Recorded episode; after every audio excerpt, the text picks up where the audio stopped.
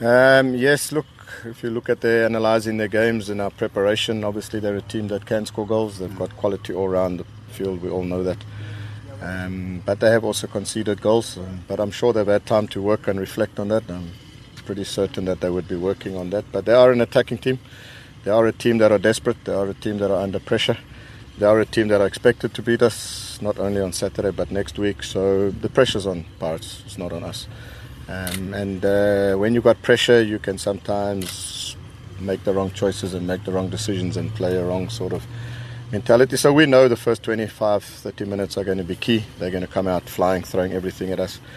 Um, so we just have to be strong because I do believe the longer the game goes, where they're not in command or not dominating or not leading, um, I do think it'll give us a great opportunity over the 90 minutes to get a result. But um, we are going to have to play well. There's no doubt.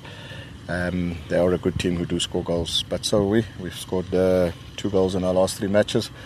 Uh, we've got two NFD goal scorers, top goal scorers from last season that are starting to find their feet, starting to score goals. So uh, we also believe we can score. And yes, if we do get opportunities, we will look to exploit uh, where we can. And uh, just long term, still Chad Roman and Ashley du Preez and Bongani Matabela, they're all coming back from injury.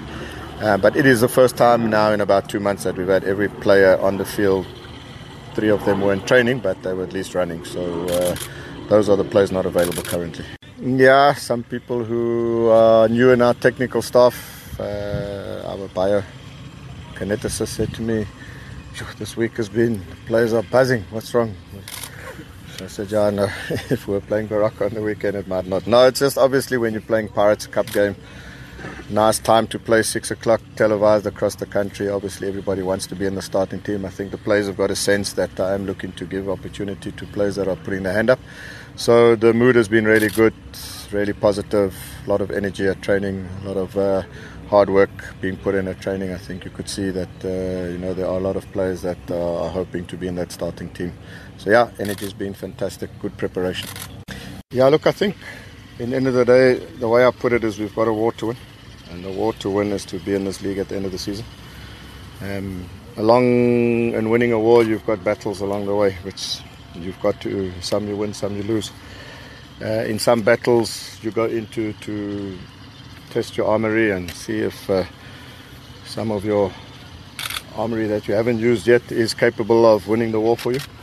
Um, so without giving too much away, it does give us an opportunity to uh, give one or two fringe players an opportunity just to see how they cope at this level. As you know, we've got a lot of inexperienced players that haven't played at PSL level, and some still till today have never had a PSL debut.